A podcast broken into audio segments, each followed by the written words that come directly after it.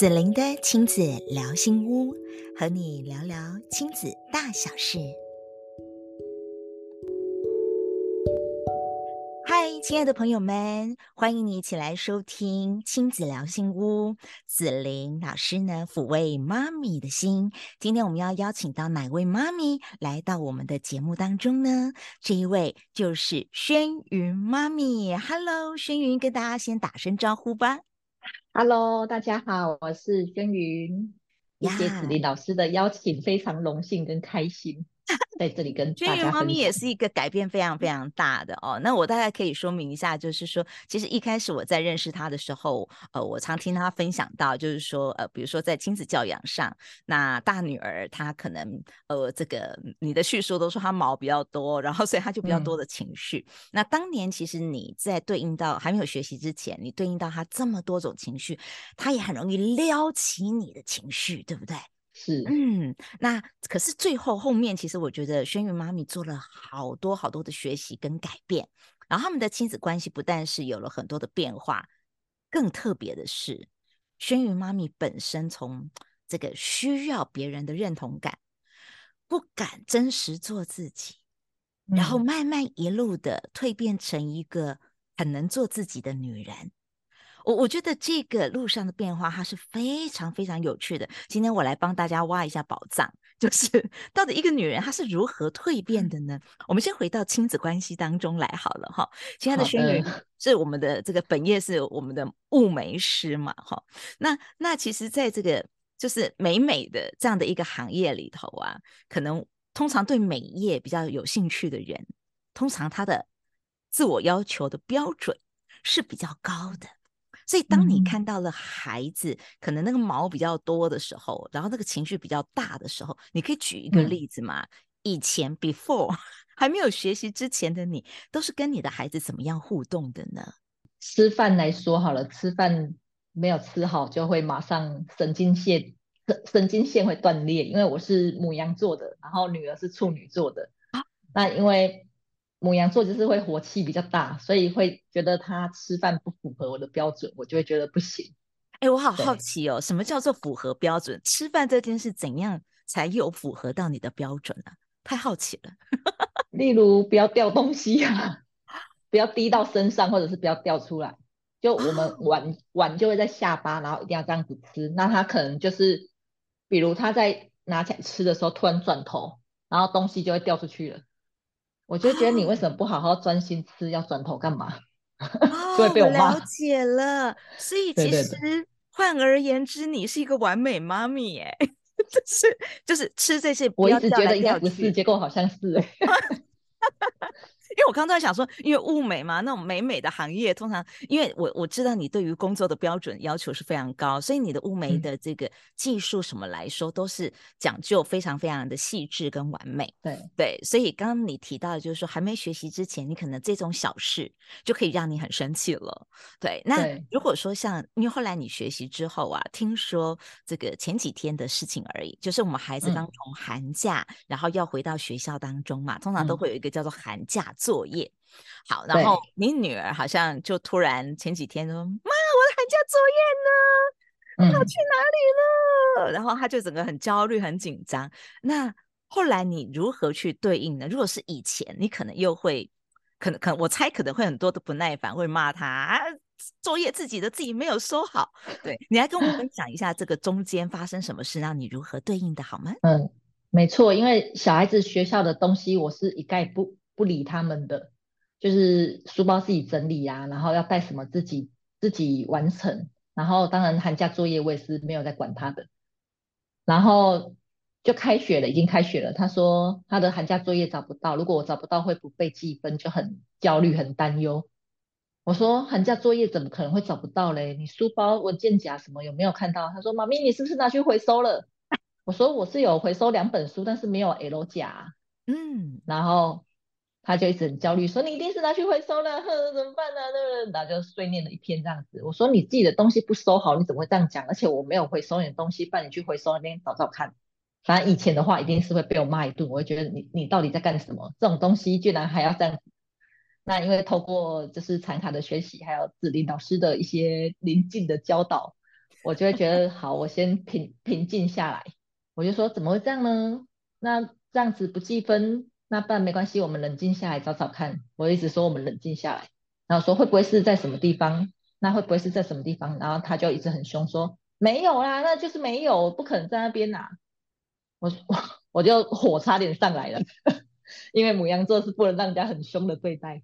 我就说，我就冷静的看他看着他，我就说我在跟你，我在帮你想办法，你可以冷静一点回答我吗？你你那么对我那么凶干嘛？那你就自己找，我不要帮你想办法了。然后他才冷静。我说，那你最后一次写寒假作业是什么时候？他说就在安亲班呐。我说会不会是在安亲班呢？他说不可能呐，我有带回来什么的，就一直说不可能。我说还是我们打电话问老师看看。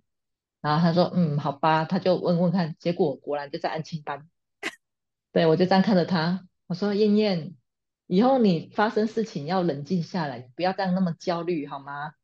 然后你现在要不要拜托我带你去安亲班呢？是不是又要麻烦我带你去安亲班的呢？然后我就说，我我我们就是很爱面子的说，请你说可爱的漂亮的妈咪，你带我去安亲班。哦，就是我们要把我们的需求讲出来。呀呀呀！哎，我我我觉得这个蛮蛮有意思的哦，就是我们可以，因为我们其实听众朋友已经听了很多位妈咪哈，就是在跟孩子在沟通表达，各有各的模式。嗯、那这个叫做一个母羊吗？母羊妈，虎妈，虎妈，哎、欸，没有，没有，没有，没有，没有，没有到虎妈哈。但是这个母羊 妈在遇到了孩子这样的一个情绪冲击，以及他比较不礼貌的对待你，因为他会觉得说可能都是你的错啦，都是怎样，你帮我回收了啦，什么？他在指责的时候，呃，轩云妈咪做的很好的事情是说，第一个，你有把你自己的情绪给稳定下来，也就是本来快要被撩起来的情绪，有被你自己冷却下来。第二个，因为妈咪可以冷却之后，其实你就有清楚的思维。毕竟我们的逻辑思维比孩子好，所以你就陪着他去提问。嗯、你提问出了很重要的一些线索。你最后一次写这个作业是在什么地方？所以当一个妈咪她给冷却下来，做正确的提问，就可以帮助孩子往正向的方向去思考。那后来，当孩子觉得不可能、不可能在安亲班的时候，你又做了第二次的提问，那我们就打电话过去问问看，你觉得呢？好，嗯、所以你看，轩宇妈咪做的很好，她三个步骤都把它做完了，然后最后用一个很可爱的收尾。我觉得这是很可爱，嗯、就是你想要邀请孩子要提出需求，因为他需要帮忙了。那这时候他要跟妈妈的提出这个需求的时候，你不是用命令法。你用一个很很活泼、很幽默的方式，就是你要说漂亮又可爱又美丽的妈咪，可以请你载我 去安亲。妈咪也很需要称赞，对，妈咪需要这个。然后你很厉害的是，你把它转化成一个嗯非常幽默的方式，然后去跟你的孩子有一个一个另外一种在事件当中的靠近的方法。于是你适时的就把手伸给他了。嗯对不对？嗯、好，那他也适时的把你的手给抓住，然后你们就一起去完成这个遗失的 寒假作业。对，终于把他流浪在外面找回来了。我告诉你，其实大家可能想到啊，这好小的事，我可是我们的很多亲子关系的对话练习，就是从这么小的事情当中。不断的去进行这样的一个优化跟练习，嗯、所以轩玉妈咪做得很好。嗯、我刚才把你拆解出来，让大家知道说，哦，原来其实你有这些细节在里面，魔鬼细节藏在里面。老师就是充满智慧，小事件就可以看出大细节。这我就可以，这我这是我的我的专长，就是我很容易从你们每一个人的进展跟进步当中。找到你们是如何，你们是有脉络的，开玩笑，不是随便来的，是有脉络进展的。然后，因为你的大女儿情绪是比二女儿来的更多一点点。听说，因为我有听你在提到说，这个大女儿比较容易做噩梦。对，那容易做噩梦，通常无论我们在心理学当中，可能是她潜在有一些部分，她有她的焦虑感。好，嗯，那你后来在陪他探索的过程当中，你怎么样陪伴你的女儿从这个焦虑感当中 calm down 下来，然后让这个做噩梦的次数开始慢慢递减？你做了什么事？轩云、嗯、来跟我们分享一下。因为他做噩梦的内容都是跟妹妹吵架，而且是大吵的那种，我都会半夜被他吓醒，因为他就会连连名带姓的说：“真楼下你。”你闭嘴啊，你不要再讲了，我不想听了，你走开。然后脚就一直狂踹狂打那种。啊，真的。到底就是很严重，很严重这样。然后我想说，到底要不要带他去看心理医生，或者是休假之类的。然后有一天晚上，她们两姐妹又吵架了。呃，姐姐就很生气，说她在讲什么，妹妹都说没有，明明就有，她就不承认。然后我说是哦，可是妹妹有跟我说过，她很爱姐姐呢。她说没有，她才没有爱我，就很情绪很大。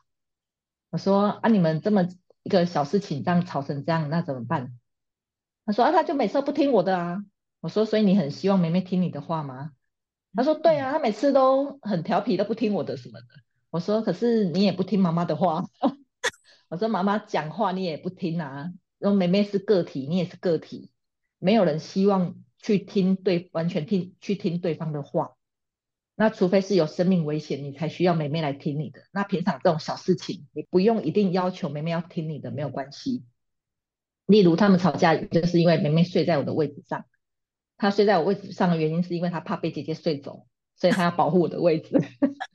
她就碰到姐姐一点点，姐姐就觉得很不耐烦，就觉得你不要碰到我，对，就很激动这样子。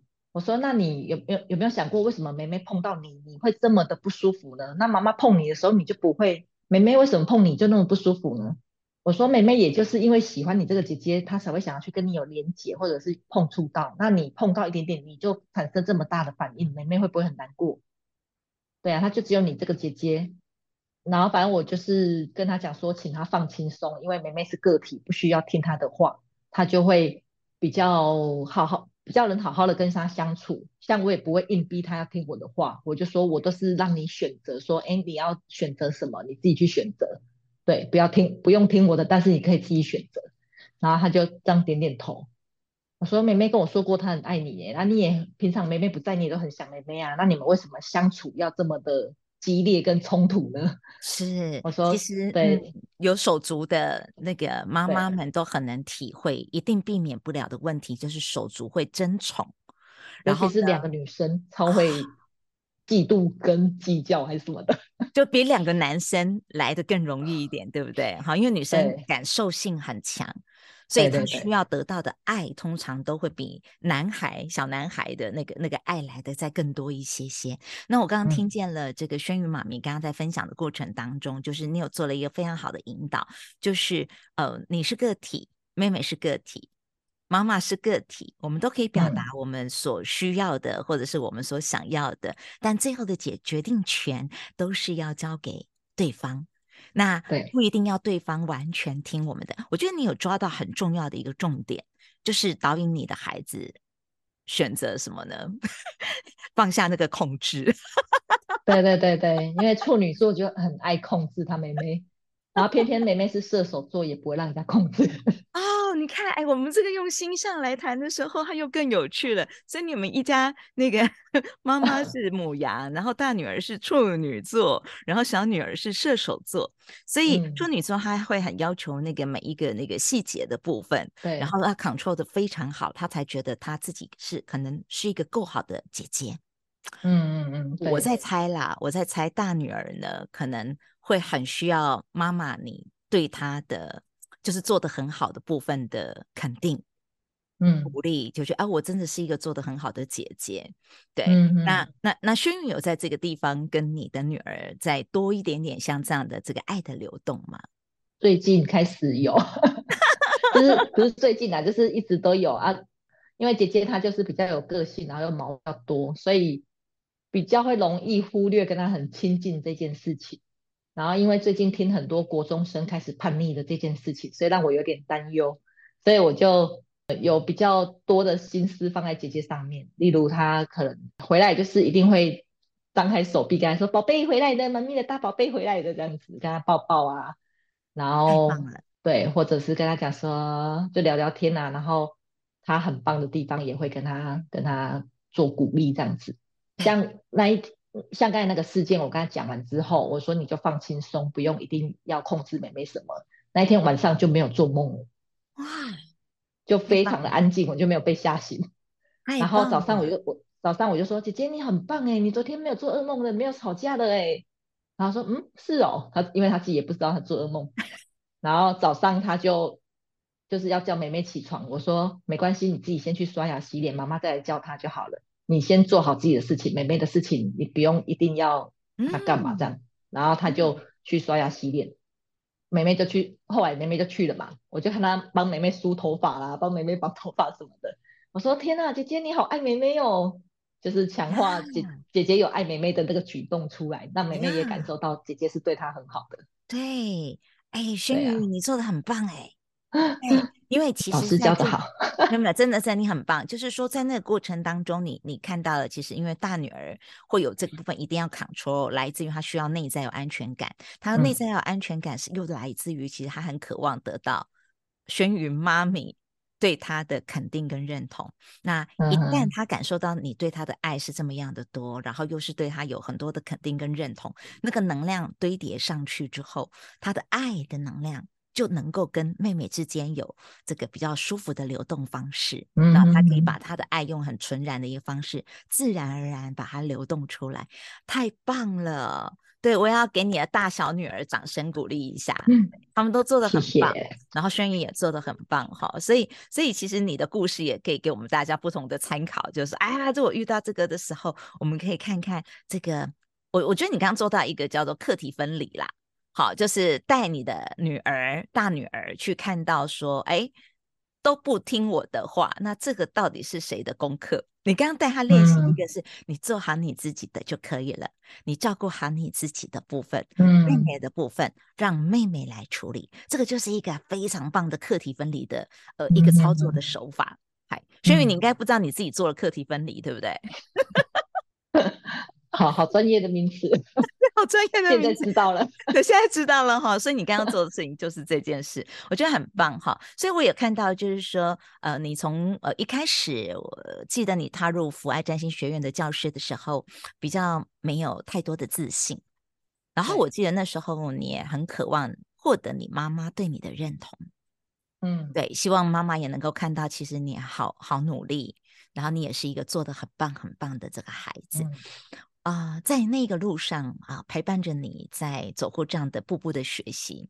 啊、呃，你曾经有一个分享，你告诉我说，你好感谢那个时候没有自信的自己，遇到一位福爱里面的资深学姐，然后她在帮你，就是运用这个产卡在抽牌梳理你的内在，那个自信要从哪里？我们要帮自己堆叠上来，提升上来的时候，听说学姐带你抽到的两张。对你很重要的关键牌，你可以来跟我们分享一下这中间的故事吗？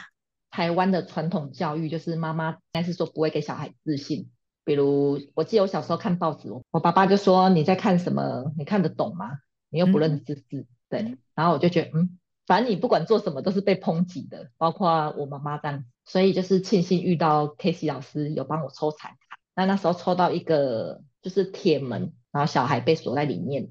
然后他告诉我，我是我是有能力可以，因为那个锁没有上锁，我是有能力可以把它打开出去看看外面的世界，所以就让我进了接触了禅卡。那禅卡刚好接触到这个资深学姐超厉害的，因为她就是抽了卡之后发现，嗯，好像就是里面有很多东西想要告诉我啊，因为那时候是课堂上练习，所以我们事后是有约时间，她在帮我抽，但总结理清出来的发现就是。原来我一直以来都是看着外面的别人，我从来没有对没有看见自己的需求。嗯，例如以前去旅行，我就只会照顾别人的感受，说，哎，他现在是 OK 的吗？他有没有需要什么？我这样做是会让他喜欢的吗？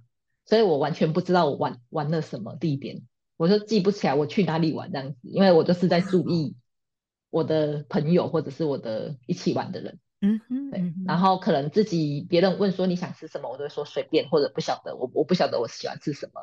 那他就是教我看见自己，就是比如说，哎，现在的感受是什么？你现在这个行程，你当下的感觉是什么？去感受它。例如说，我现在在跟老师讲话，我会觉得虽然很紧张，但是是很愉悦跟开心的，就是去去觉察自己的感受。对，很棒。然后，对，然后我才知道，哦，原来就是这样子去跟自己对话跟相处。抽到这两张牌，一张叫整合，然后一张叫做是创造者。那他这张牌，他就问我说，他觉得我是外面是冷的还是热的，然后我就会觉得说，因为我就是没有自信的人，所以我会想要伪装成自己很好，然后可能我明明是不太有办法跟人家闹成一片，可是我就会装作很活泼这样子，但是那不是真实的我。那那时候他好像问我一个，问我说是冷还是热的，我忘记回答是什么，可是反正我的想法跟他想法居然是倒反的，对，他就觉得我的外在是装出来，所以我外在是冷的，我里面是热的。然后想，哎，真是这样子吗？我都一直以为我用很热情的方式去对别人，但是其实那不是真实的我。所以他就是请我内外可以整合起来，然后用最真实的样貌去面对人家。他觉得说，比如运动，我为什么要运动？是因为我要让人家更喜欢我，所以我才运动。可是运动根本不是我真的喜欢的。那他就有建议我说，你应该是去感受运动带给你什么。好玩的，或者让你什么舒服的，你自己是真的喜欢它，你再去做这件事情。然后我就觉得，哦，原来是这样子，就是从那时候突然了解到什么叫做认识自己。哇，太棒了！对对对，你看到一个叫做啊，原来你自己还有可以。呈现出一个真正内在核心的、很真实的自己，然后把这两面，一个叫对外面，一个叫对内面的部分的自己，把它整合起来，变成一个面相。那那样的你就会非常的自在快乐，对不对？所以很谢谢当年的那一位资深学姐的陪伴。那个资深学姐刚刚我问了一下，哦，原来就是那个 Renee，对不对？他说：“他说我听到你这段分享，我在想，他一定非常非常的替你感受到开心。所以就在这样的一个能量的不断的嗯，帮你去做内在，你就开始去更落地的去觉察自己的感受，接受自己，接纳自己，然后进而慢慢的一点一滴的开始发光。”所以在你这个发光的过程当中，我就发现一件事情了，就是如果用心理学里面有人说这个是常常如果觉得自己好像不够好，然后我们需要做到像别人以为的那样的好的时候，就是叫做进入到冒牌者症候群。哦，对，就是很怕我自己变成冒牌者，所以我为了不让人家发现我是冒牌者，所以我必须要更努力，然后去为了那个外在别人看到我的样貌。好，那所以当轩云其实他开始慢慢的走出这个冒牌者症候群，因为他开始去接纳自己、欣赏自己、整合自己的时候，你就远离了，你就可以成为真正的你自己。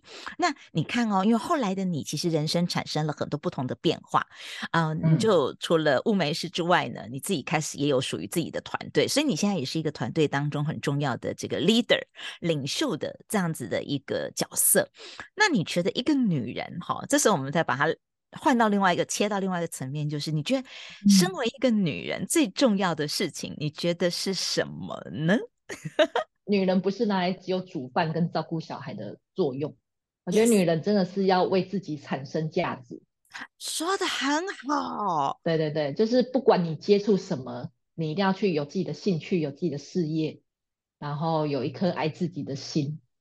因为真的很多妈妈都会说，我要为小孩怎样，因为小孩我不能去做什么，因为家庭我怎样，我要煮饭，我我要照顾全家大小，我就觉得好啦，是是有这个部分，但是它不代表我们全部的人生呀。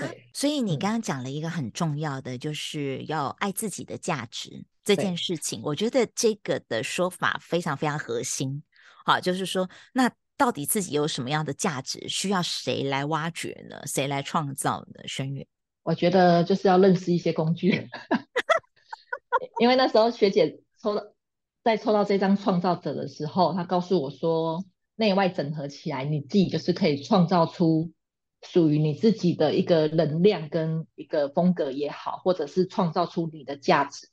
我觉得很多人不懂得价值，或者是不懂得什么是爱自己，就是因为他没有找到。属于自己的能量，那这个是很难去透过，比如说朋友聊天，哎，我觉得你怎样，你可以怎样啊？他觉得是吗？有吗？他还是会自我怀疑。可是透过这些残卡的工具啊，我觉得你就是会有一个呃逻辑性跟一个感受度会比较强，你会觉得说，哎，对耶，就是那是你自己发现的一个亮点。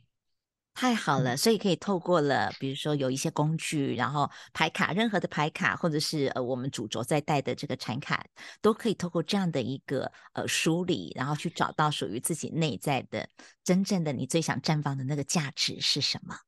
然后让我们看见自己这样，看见自己。对，你说的太好了。那如果刚刚我们在分享这个残卡的过程当中，因为有些朋友是用收听 Podcast，你可能看不到那个图卡的图像，那你就可以转过来看我们的 YouTube，因为刚刚 我们的呃这个轩云有把那个牌卡拿出来，就可以让大家能够。嗯呃，透过了视觉的影像，呃，再一次的去感受它。那我想，其实，嗯，你看哦，轩云这样子，其实你不但是一个职业妇女，家庭生活还包含了你的自我梦想。你现在都在活出你自己的自我价值，哈。那你觉得在这里面要去移动，要去平衡，这我最爱问的一个问题，就是，哎，你马做博演哎嘞，好，就是你也不认真说是事情还蛮。杂呃，对啦，还蛮蛮多，的哦，蛮多的哦，因为你有团队，你就有 leader，你就要负责去照顾你底下的组员嘛，对不对？那你又要带大家前进，然后同时你又有自己的家庭，还有你原本自己的本业，在这样的一个过程当中，你如何找到自己的平衡点呢？我觉得就是接纳自己跟放松，诶，因为很多人他会比较嗯过度的要求自己。我觉得那就会让自己就是太疲累，然后就无法往前。OK，所以你刚刚提到了放松这件事情，嗯、好，这个因为之前的妈咪没有人谈过，然后你谈到了这个点，我觉得很棒，我们把它截取出来一下，就是嗯，能够让自己松一点。所谓的松一点，老老师诠释看看你的意思，看看有没有到到你的。你的位置，你你想要表达的那个所谓的放松，就是呃，有时候可能我们以往对某些事情，我们会觉得它没有到九十分，那可能都还不行。所以呢，在这个放松之下，我们能否允许自己某些事情我们可以七十分也不错，某些事情我们再来到九十分，嗯，哪些事情我们其实可以八十分？那这样的话，我们是对自己有比较更松的余裕的内在空间。对，是类似像这样的意思吗？你刚刚很放松，嗯，嗯，因为我觉得做好事情比心灵呃心灵舒服比做好事情更重要。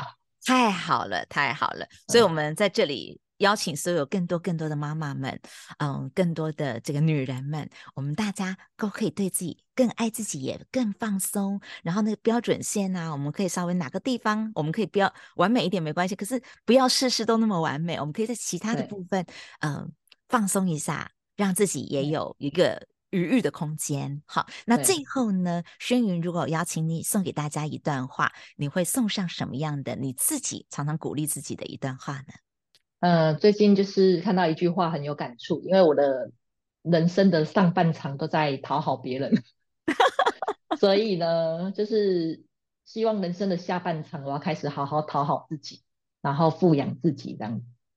太好了，除了就是不管是心灵上还是身体上或者头脑上，都要去富养自己呀。对，虽然照顾家庭、照顾小孩很重要，但是照顾自己更重要呀。你刚刚用了“富养”这个字，通常我们是富养小孩，对不对？对，就是我们是在谈那个财商的时候，我们会谈说怎么样富养我们的孩子啊。可是事实上，我们更需要的是富养自己，嗯、然后把更多美好的事情留给我们自己。好，这也是爱自己的一种表现的方式。嗯、那今天非常谢谢亲爱的轩云接受子莹老师的采访，然后跟更多更多广大的妈咪们、女人们，我们一起来富养自己，然后呢，让自己拥有更丰富、更平衡、更幸福的人生。非常谢谢你哦，嗯、谢谢，谢谢老师，哦、谢谢大家，拜拜。谢谢你喜欢子玲的亲子聊心屋，欢迎你订阅及给我们五星好评。相关的公益讲座以及课程连结，我都会放在节目栏位当中与你一起分享。子玲的亲子聊心屋，让你的家庭关系更幸福。